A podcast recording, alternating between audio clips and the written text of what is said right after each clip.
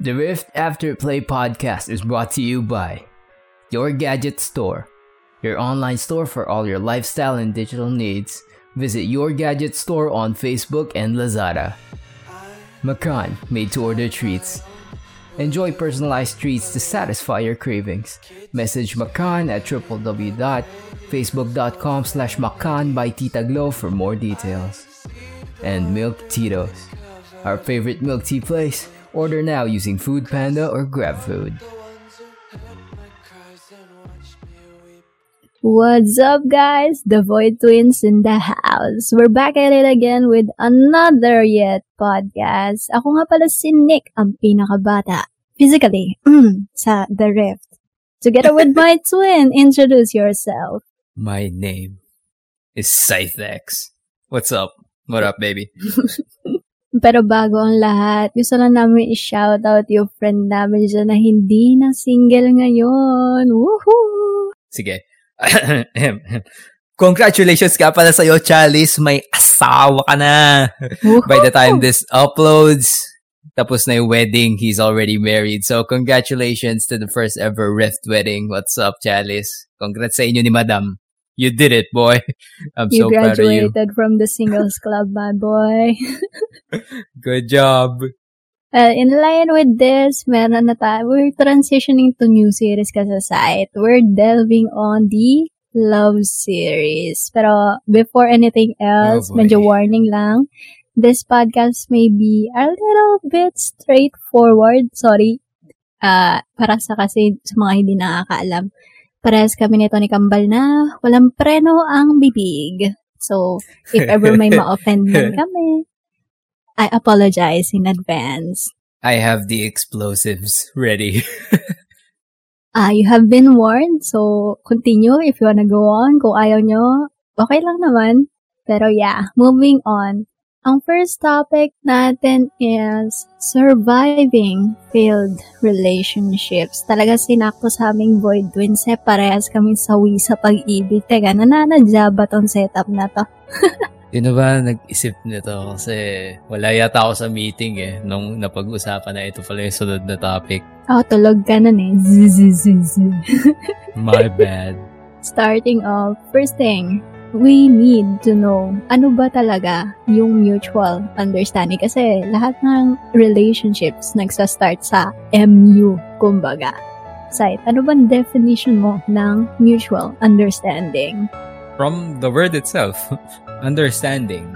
So, mutual understanding. Pareho lang kayo nagkakaintindihan basically. Pero, for a relationship point of view, ito kasi yung, metaphorically speaking, it's like, you're both reading the same book. Whether or not you're on the same page, at least, pareho kayo ng binabasa. So, alam nyo pareho kung saan kayo patungo. Yun ang mutual understanding para sa akin. You both know your goals, you both know what you want. Pero figuring out when you want it happens during this phase. Kung kailan nyo gustong mag-level up yung mutual understanding na to into something deeper or to something painful, that's up to you. Mhm. Kagaya nga ng sinabi ni Said, I think it's where you know the face of the relationship is. Kung nasa na ba kayo, kumbaga. Are you getting to know each other? Are you trying to commit to each other? Or anything? But the most important thing kasi sa MU is yung trust. Kahit hindi pa kayo, yung trust dapat na andon. Or at least building up, di ba? Mm-mm, tama yun. This is the phase where you clearly both like each other in an overview. Gusto nyo na talaga yung isa't isa. Pero respecting each other's boundaries pa din. You know, that's how you build trust. You respect each other's boundaries. Yeah, or at least try. Yung nando kayo sa, you're on the same page on trying to trust each other. Kahit hindi pa full yung trust, pero alam mo yun, yung gusto mong magtiwala. You're on the way on trusting. Mm-hmm. That's also Yeah. true. Mm, and also, you should know what lines shouldn't be crossed talaga. Kasi, syempre, you're still getting to know each other. So, parang yun yung dapat tinitingnan din habang kinikilala mo yung tao. And you should also know your love language, each other's love language. At least you're Mahina still tayo dun. getting to know each other's love language. Alam ko medyo malabo pa yun sa simula. Ayun yun eh, nasa process yan eh, ng being in a mutual understanding relationship na kinikilala mo Yep. kung ano yung love language na isa't isa, tinatanggap mo yon. Kung hindi mo siya kayang tanggapin, and yung isa hindi kaya mag-compromise, I guess it's time to back off na, kung ganon. Kasi yun yung pinaka first step eh. At least yung acknowledgement of the existence of the others, of the other part, or the other partner, yung partner mo, na ka-MU mo. Well, acknowledgement kasi is also part of trusting eh. So, napaka-big factor talaga nun. Speaking of, ano ba yung mga Mm-mm. red flags natin pagdating sa relationship side? Medyo madami kasi yan eh. Uh, though, sige, isi-share ko yung sa akin. Pero I'm sure other people have other red flags pa din or deal breakers kung, kung sasabihin nila na deal breaker yun. Pero sa akin kasi, number one is relying on peers or others to make decisions for you. Parang sa ibang tao ka makikinig para mabuo yung decision mo. At parang, kunyari, example, may, may, may nililigawan ako. Tapos, yung nililigawan ko sa ibang tao nagtatanong ng tungkol sa akin, bakit hindi ka sa akin magtanong directly? 'Di ba? Straight from the source. Mhm. If you're going to rely on others because they see me differently, you may see me differently. 'Di ba? So parang iba na yung impression agad eh. So if you're going to ask others to make your decisions for you, that's a no-no.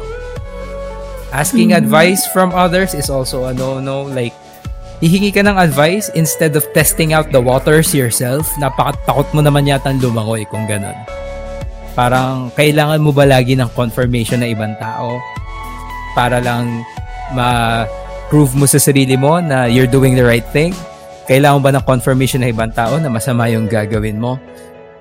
I don't think we're gonna talk anymore kung ganun yung ginagawa mo. Mhm. And I guess indirectly changing one's personality also applies. Like, it goes both ways then. A boy and a girl can do this. Like, kung meron akong ayaw, meron kang ayaw sa akin, mag-compromise tayo. Hindi yung meron kang ayaw, babaguhin mo ko. Mhm. Hindi yung meron akong ayaw, babaguhin kita. We should meet in the middle. Compromise is the key. Wala sana parang magbabago para lang mahalin. 'di ba? Tanggapin niyo kung sino yan. Pero sa pagtanggap niyo na yon, at least make compromises, man. That's the least you can do. And dry humor, I guess. Ang corny naman kasi pag ang KJ ng feeling pag hindi natatawa sa'yo, di ba? Or hindi ka natatawa sa kanya. Ganun, no? What about you? What are those? Well, yung sa akin, from my past experiences, would be, number one, unwanted controlling. Kasi, alam niyo yun, hindi naman natin may iwasan na tayo mga babae, tapos yung mga, mga boyfriends natin, medyo protective in some sense. Well, I get the protection. Pero, meron kasing tayong tinatawag na tiwala. Alam mo yun? I mean, Yep. alam ko maraming babae dyan na katulad ko na mas marami yung tropang lalaki kesa sa babae. But let's face it, ay di ako magiging masyadong sexist dito. Ayoko lang kasi talaga ng drama. and guys, are the best, are the best people to be with kung ayaw mo ng drama and humor lang ang gusto mo. Exactly. Ah, shout it out to the PH na mostly lalaki. Guys, I love you. Pero true. yeah, yun nga. I mean, alam ko marami makaka-relate dito. Yung sasabihin ng boyfriend mo na, may tiwala ako sa'yo. Pero dun sa mga kasama mo, wala. Bro, that's, to me ah, sa akin, it's telling Mhm. me na you still don't trust me. I mean, yung mga friends ko, kaya ako sila friends, we've been together, or at least known each other for years. Na-validate ko na yung mga ugali niyan. If you can't, let me meet my friends na parang ikaw yung magiging dahilan kung bakit kami magkakalayo ng loob, then I guess you don't deserve my attention if you can't respect me Mm, and my friends. Kasi, nauna sila sa'yo bago ka dumating sa buhay ko. Sila yung part of them what may are what made me me right now. Kumbaga, at some point they have a certain influence in my life. Certain influence sa ugali ko, sa habits ko, sa mga gusto ko. Yun lang naman. Aside from that, yung eto, na-experience nito ng marami. Yung minamaliit ng partner mo, yung values and principles mo kasi hindi kayo parehas. Yung parang katulad nga sa iyo, site, Mm-mm. pinipilit kang baguhin sa standards niya. Kasi marami to eh, sa mga, lalo na pag ano pa lang, yung mga first phases ng relationship, pinupush mo dun sa tao yung standards mo. Kahit alam mo namang makakasakit ka ng tao. And some people do that unconsciously. So, I guess we can still forgive them for doing that. Pero, uh, it's still a hard pill to swallow eh. If you're going to push your standards talaga to Mhm. someone. Especially if some, if that person is already, already feels complete and fulfilled, mahirap yun kung ganun ang Mhm. gagawin mo. Well, okay lang naman sana kung i-correct mo yung partner mo kasi alam mong mali yung ginagawa. That's one part of changing for the better.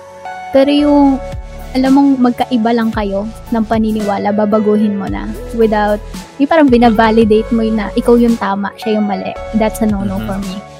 Yeah. Yeah. Uh, speaking of that, part kasi yun ng immaturity eh. Yung din sa immature partners. Kasi yun yung mga times na pag nagkakaroon kayo ng discussion on what went wrong, they will attack you emotionally. You can't talk to them objectively about the problem.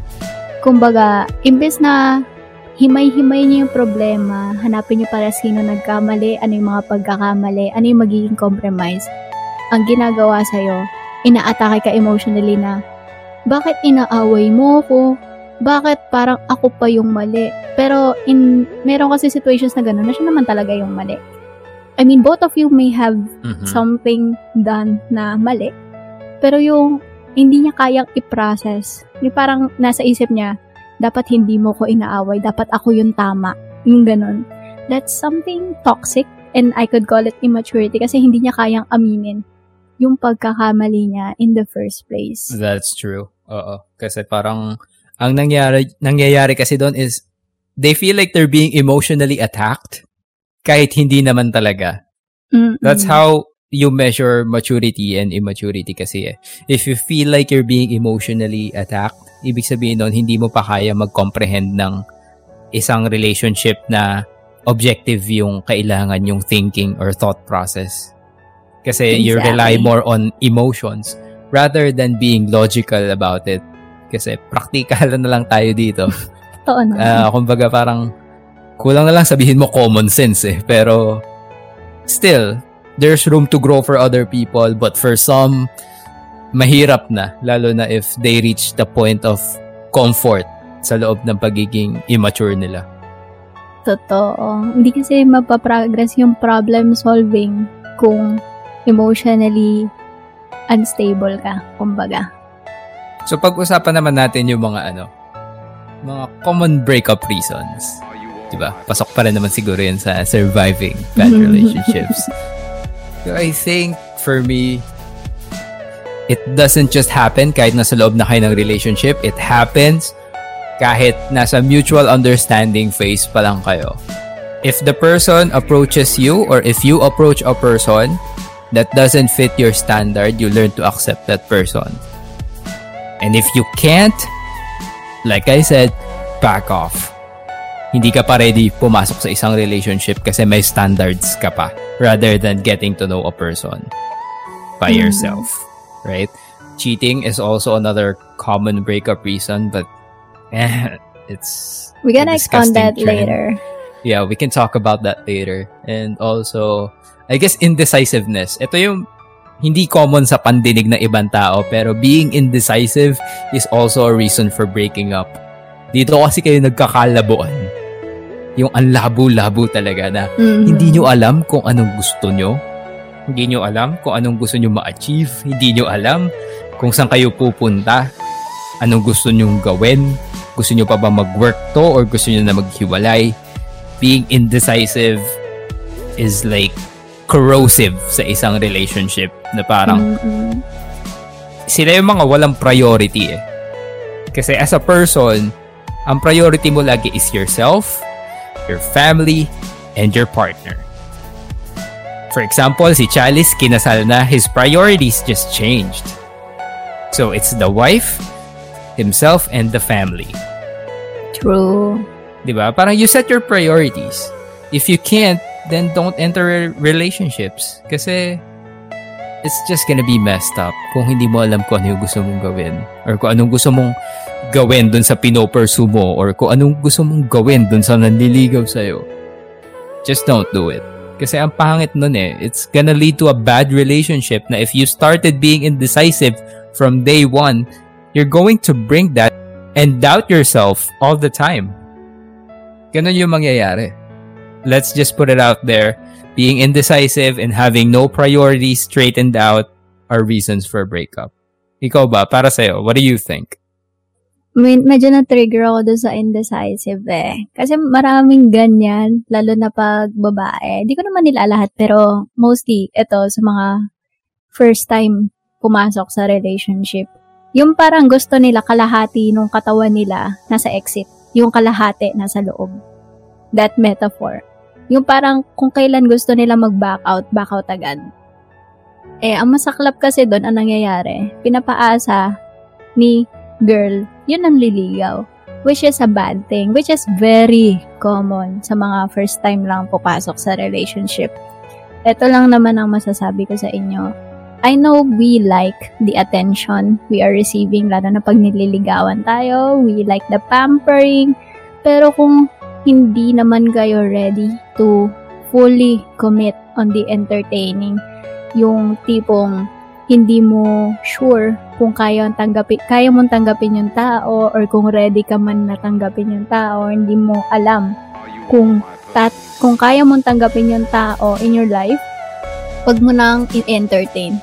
Kasi ang tawag sa'yo is dakilang paasa.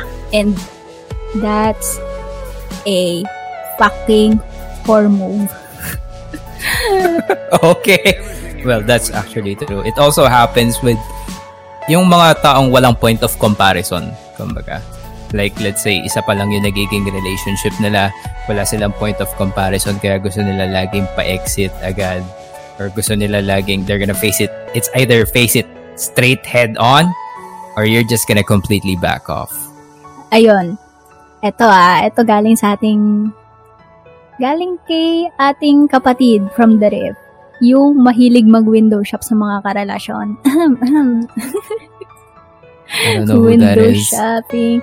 Well, alam ko namang may standards talaga mga tao when it comes to relationship. Hindi naman maiiwasan yon. Pero you shouldn't, you know, paikutin dun sa standards yung tao na babaguhin mo siya. Pero kung wala ka talagang balak, like, to invest on the relationship or to commit na nakita mo na, ah, hindi, hindi ko kaya. Huwag mo na masyadong patagalin. Sabihan mo na agad yun naliligaw na wala na, wala na. Kasi in the end, mangyayari dyan, aasa ng aasa si Guy.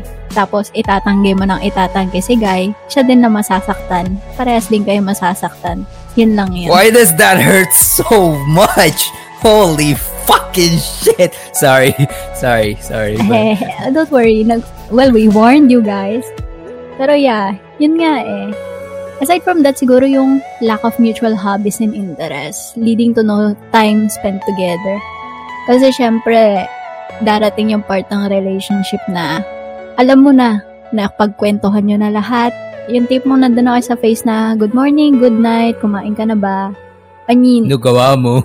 Nagawa mo, ganon. Tapos, mag, yung tipong hindi na kayo katulad dati na 3 seconds magre-reply agad.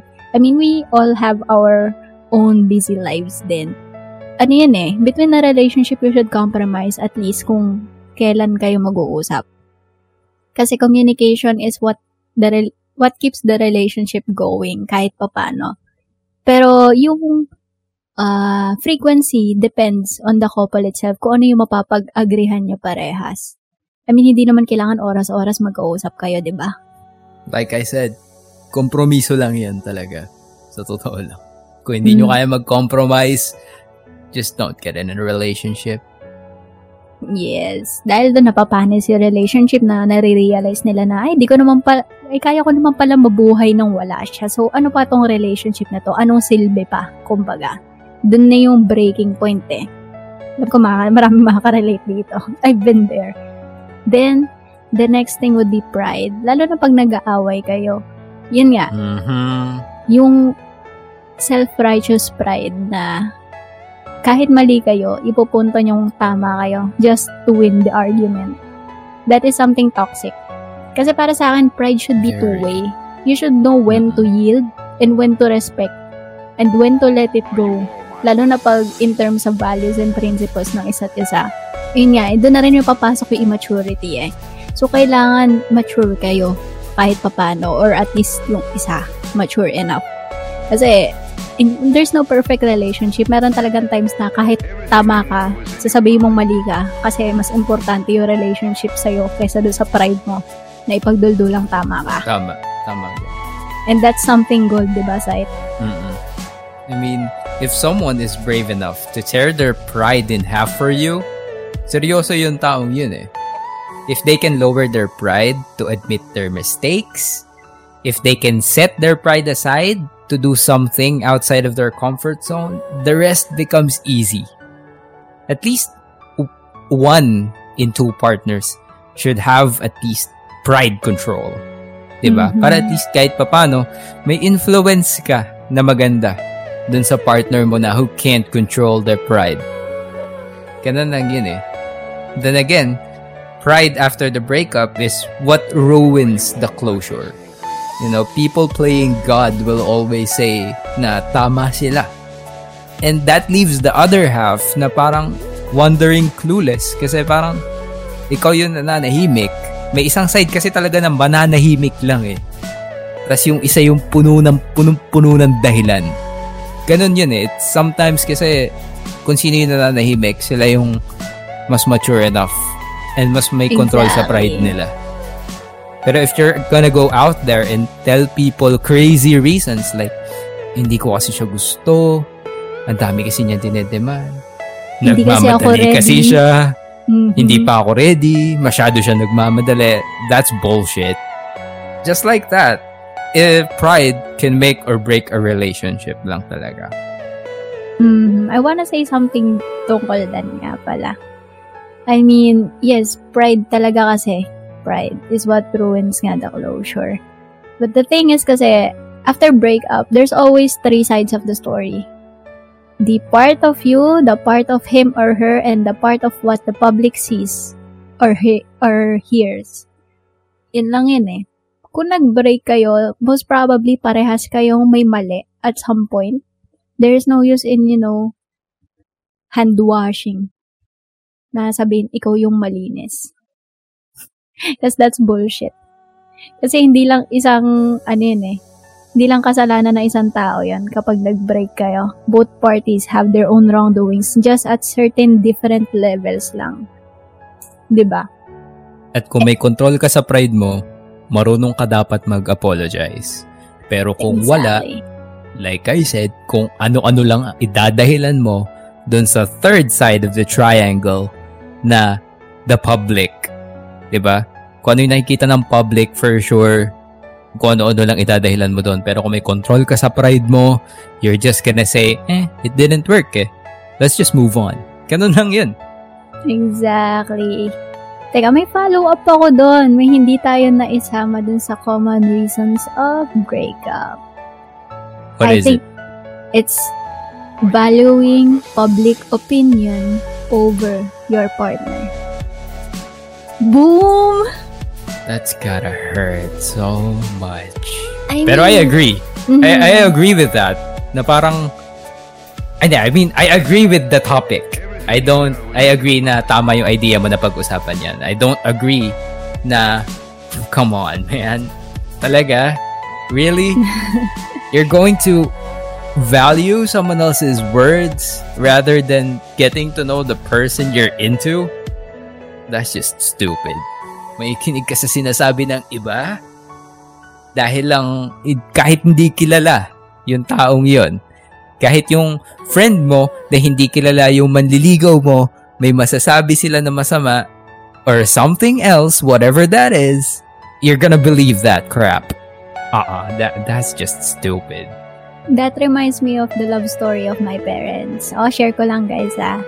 Uh, my parents kasi, they were in a relationship back then, but they broke up because of rumors. That time, my father believed the rumors more than my mother. So what my mother did was, ah, sige, yung chismis yung pag, yung iisipin mo, mas paniniwalaan mo.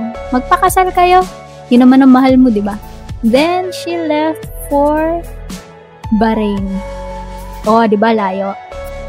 Nag-break sila noon. I mean, kaya kayo mag-girlfriend or mag-boyfriend or kahit papano nagliligawan is because may nakita kang potential dun sa manliligaw mo or may nakita kang potential dun sa nililigawan mo na may nakikita kang future nyo eh. Alam mo yun? I mean, That's you, right. kasi bago ka mag-accept ng manliligaw or bago ka manligaw, syempre sinasize up mo muna sa standards mo. Which is true kahit medyo toxic yon. Pero alam mo yon, if you're gonna believe the rumors instead of you really knowing the person, then you're not ready to accept the person itself. Kasi it's like, you're doubting the person din kasi eh. Mm. Like, you're giving yourself second thoughts because of what other people say. Pero, para sa akin na, it, it should just be between you and the other one. Like, it goes two ways lang. It should be between a boy and a girl. That's Oh. it. Yes, kasi kayo yung, yung ano eh, yung magkasama on the path of the ligawan man yan or the relationship na girlfriend-boyfriend, hindi naman sila yung girlfriend, hindi naman sila yung boyfriend. So, bakit sila yung paniniwalaan mo? I mean, Tsaka sila pa yung mas affected. Most of the time, sila pa yung mas affected. I mean, Like, maraming Thank ganyan. God, hindi tayo ganun. Pero, Maraming ganun talaga. The toxic community na ang daming sinabi pero hindi naman kailala personally yung tao.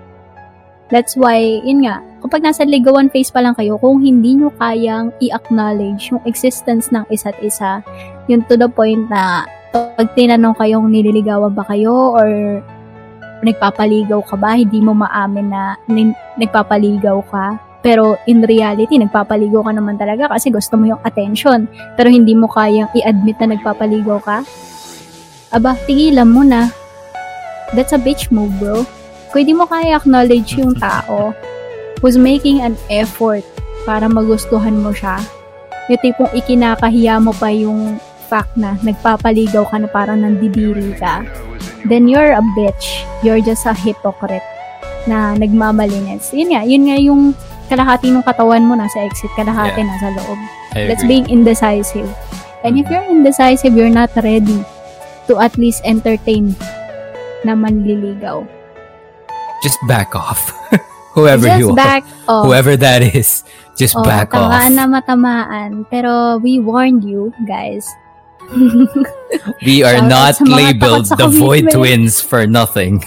I mean, yeah, maraming ganun na babae talaga na toxic.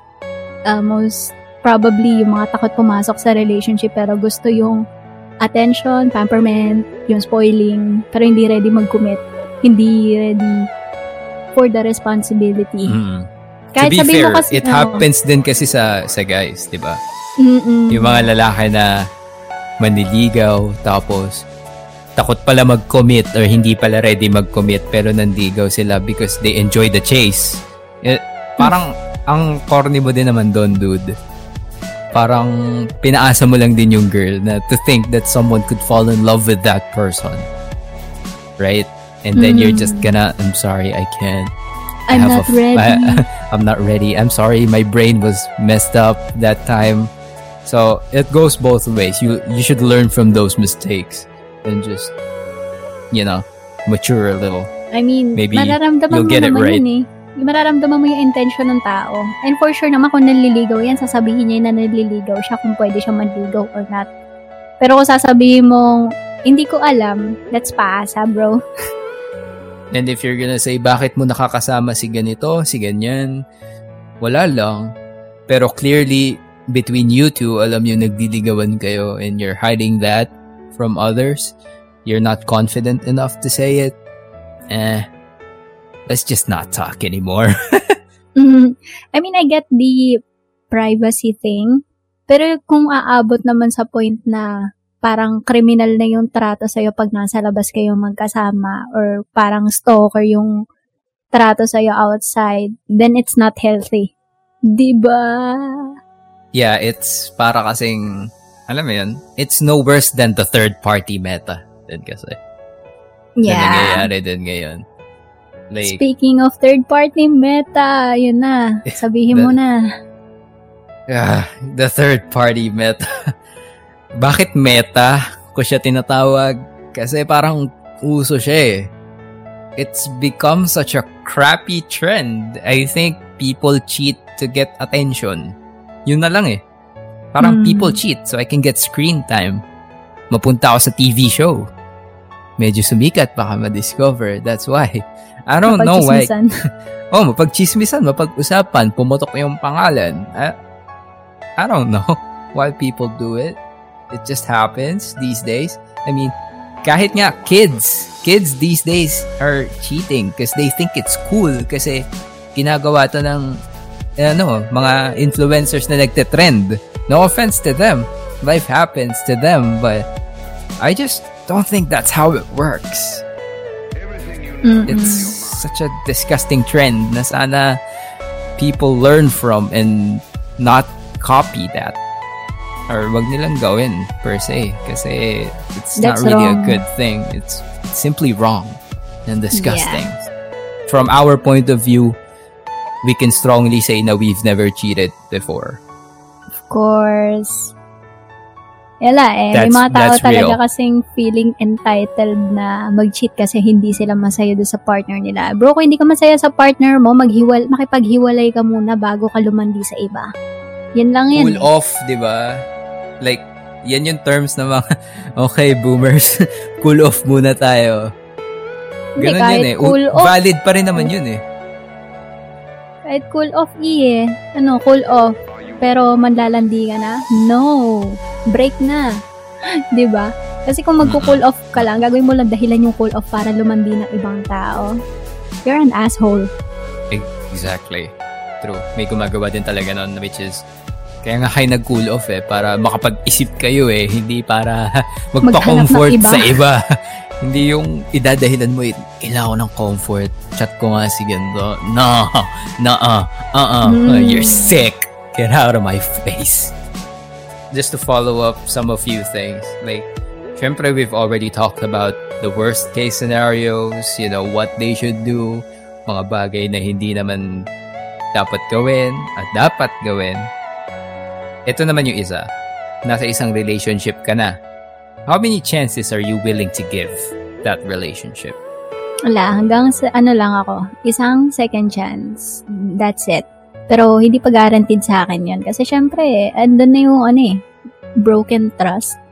Parang ang hirap na kasi magtiwala after your trust being broken. So, yung partner ko if ever, magkakaroon ng adjustment sa akin kasi hindi hindi agad ako magtitiwala uli by that time. But second chances work, but not most of the time. So, ayun. So, mas maganda wag na kayo magkamali para wala nang magkaroon ng doubts sa relationship. Di ba, no, site? Ikaw ba? That's true. Oo. Ako? One. That's it. Just one. Kasi, Same. Nah, I mean, just literally one. The first one you give is the only one you're gonna get. Oh, so walang second chance. Wala, Yeah. wala. Uh-uh. Kasi, if I have to give it a second chance, that means sa una pa lang may mali na. 'Di ba? Parang, Mm-mm. instead of working it out, nagkaroon kayo ng point of turmoil na kailangan nyo pa maghiwalay or mag-cool off and then give it another chance. Pwede nyo naman pag-usapan na lang yan eh. Di ba? Although I gotta admit, some second chances work out, pero para sa akin, I've seen way too many breakdowns for me to give a second chance actually. Aw. I've seen it more than once already. It happened to me more than once already. It's annoying Mhm. kung magbibigay ka. It's just, we should just try it once. We should talk about it, work through it out on this one chance. Make that one chance perfect for both of you. And if you can't, then you're not gonna work out. Because no matter how many chances you give it, if you're still not growing together, nothing's gonna happen. That's my take on second chances. After that, move on naman tayo. Paano yung moving on process? Siyempre magsisimula yan either ikaw or yung partner mo makikipag-break eh. Side, paano ba yung moving on process mo? Medyo old school yung process ko ng pag-move on. I think, yun yeah, since we're at that age, na pwede na nating sabihin, kids these days, kids these days would find that cringe yung way of moving on ko. Kasi ako as much as possible you try to forget everything. Liter- literally forget everything. Like yung mga no matter how good your times were together no matter how bad they were. Kalimutan mo lahat yun. Kakalimutan ko lahat yun. Lahat ng binigay niya sa akin ilalagay ko sa isang kahon tatago ko sa cabinet. Some of them are useful. Pwede ko ipagamit sa mga friends ko na nangangailangan or sa family ko na baka gusto yung ganong klase ng gamit. Pero, this is the one thing about my process na kino-question ako. I disassociate myself with people close to my ex-partner or someone who hurts me. Mm, Friends, family, or whatever, i-disassociate ko yung sarili ko dyan. Ganun yun nangyari. Like, they never existed to me. I don't talk to them. I find it pointless eh. Kasi we Mm. were, we only met because of the person I loved and now we're broken up. No, I'm seriously breaking up with all of you. I don't want anything to do with them. After that, it's all about acceptance. Accept what you lost and accept where you failed. Diba? Kasi kung hindi mo matatanggap yung mga ganung bagay, mahihirapan ka mag-move on eh. You can't really move Mm-mm. forward after that. So kung nagawa mo na yun, next is self-assessment. Ano yung mga kailangan mong i-improve sa sarili mo? Kailangan mong baguhin para maging mas better ka para sa next partner mo. Kung gusto mo man magkaroon pa ng next partner, I mean, tulad ko, hard pass na ako. So, ano ako dyan? Ayoko na. I'm putting it out there. I'm done. Wala na akong nararamdaman. Ano na yan? Focus on yourself na ako nun. Self-improvement, my career, my art, my craft. I'm focusing on myself. I'm focusing on my family. I'm focusing on the rift. Aww. Yun na yung part ng moving on process ko. Diba? Ikaw ba? Yes. What's Sa- your moving on process? Hmm. Yung sa akin, the same sa'yo. Pero at first, I would build myself muna uli. Kasi, ano mo yun, hindi may iwasan sa relationship na minsan mawawala yung sarili mong identity. Na, yung kilala nung tao, pagkakakilala nung tao sa'yo, ay, yan yung ex ni ganito, ay, yan yung ex ni ganito, di ba? Yun yun eh. I've been there kasi. Yung past relationship ko, yun talagang, yun, sina, yun talagang nandun yung emotions ko. After that breakup, nawala yung sense of self ko. So, parang hindi ko nakilala, ano ba ako? I mean, what can I offer? Ano ba yung skills ko? Ano, parang nawala lahat. I don't know myself na. So, that time, I reevaluated muna yung confidence ko. Ano ba ako? Sino ba ako? Then, I reorganized my priorities. Gaya mo nga sa text we we always reorganize naman talaga priorities when it comes after a breakup. Kasi for sure hindi ka naman agad maghahanap ng another partner Mm-mm. pagka-break mo Mm-mm. unless cheater ka, nakahanap ka na ng iba, 'di ba? Or unless mabilis ka lang talaga mag-move on and you don't care. Or yung talagang priority mo is love from the start. Yun na yung top one priority mo. Ibig sabihin, stable ka na. Well, that's good for you. Pero, yeah, yung sa atin kasi, alam mo yon nagugulo pa rin yung priority list natin as life goes on. So, it tend to focus na lang siguro on self-development for self-satisfaction. Kasi, hindi ka naman pwedeng pumasok sa relationship na hindi ka buo. If you want a healthy relationship, ah, kasi may mga taong, alam mo yon hindi hindi pa sila buo pero pumapasok na sa relationship na nangyayari, nagiging toxic yung relationship. Pero hindi ko naman nila lahat pero mostly ganun yung situation. Parang hinahanap nila yung self-validation nila sa ibang tao. And Or it happens is, ang nangyayari, hindi nila hinahanap yung self-validation nila. Ang hinahanap nila is kung ano yung kulang nung ex-partner nila sa iba nila hinahanap. Ganun yung, Yung nangyayari minsan. Mm-mm. And that's unhealthy and toxic talaga. Well, like I said, ganun talaga pag nagkaka-break kayo. There's always three sides to the story. Mhm. And, you know, kung sino talaga yung mas mature, sila talaga yung mas nananahimik na lang. Alam nyo, if you guys want to read something that's gonna hurt you, shameless plug, writer din ako. May sinulat akong story about sa mga tao na ikinahihiya yung mga mahal nila sa buhay. Ang title nito ay Quintas. The link's gonna be in the description kung gusto niyo siyang basahin. Yay! Yeah, so uh, may blog din ako. I've written a lot of stories. Yan, yan. Napaiyak ko na yan si Nick sa mga stories na sinusulat ko. So, effective naman siya. yes, it's But like I effective, said, guys. if yeah, if you're going to move on, friends help a lot. Diba? Not just True friends ah, Right. hindi yung Mm, ano ah. True yung mga- friends nyo ah. Like, for example, ako, I've recently had this thing that got me messed up. And True kung friends ah, wala si fubo ah. Nick, si Art, and si Teacher Cathy to back me up, hindi ako makaka-move on ng ayos. Kasi kung wala sila, wala ang drift sa buhay ko, I'm just saying, ready na ako magpasabog ng bahay. Y- you yung bahay Um, ni Art? I was I was that mad. Not just at the person, but at myself. oh, for letting that tanga mo, happen. Eh. Oh, medyo. Kasi parang, I let that happen eh. I was supposed to be the mature dude. I was supposed to be the logical thinker on that part, pero I let that happen because I let my emotions get the best of me. And I regretted that. Nire-regret ko yun ng sobra. But, since I did have friends, I have friends now, like Nick, Art, and teacher Kathy, to help me through that moving on process. It just makes life easier. You know, kasi may nalalapitan ka. So, don't take your friends for granted na pag inaasar ka nila na babalik ka dito pag broken-hearted ka. No, no, no, no, no. Don't take that for granted. They're always happy to help you. Mhm, So, mhm.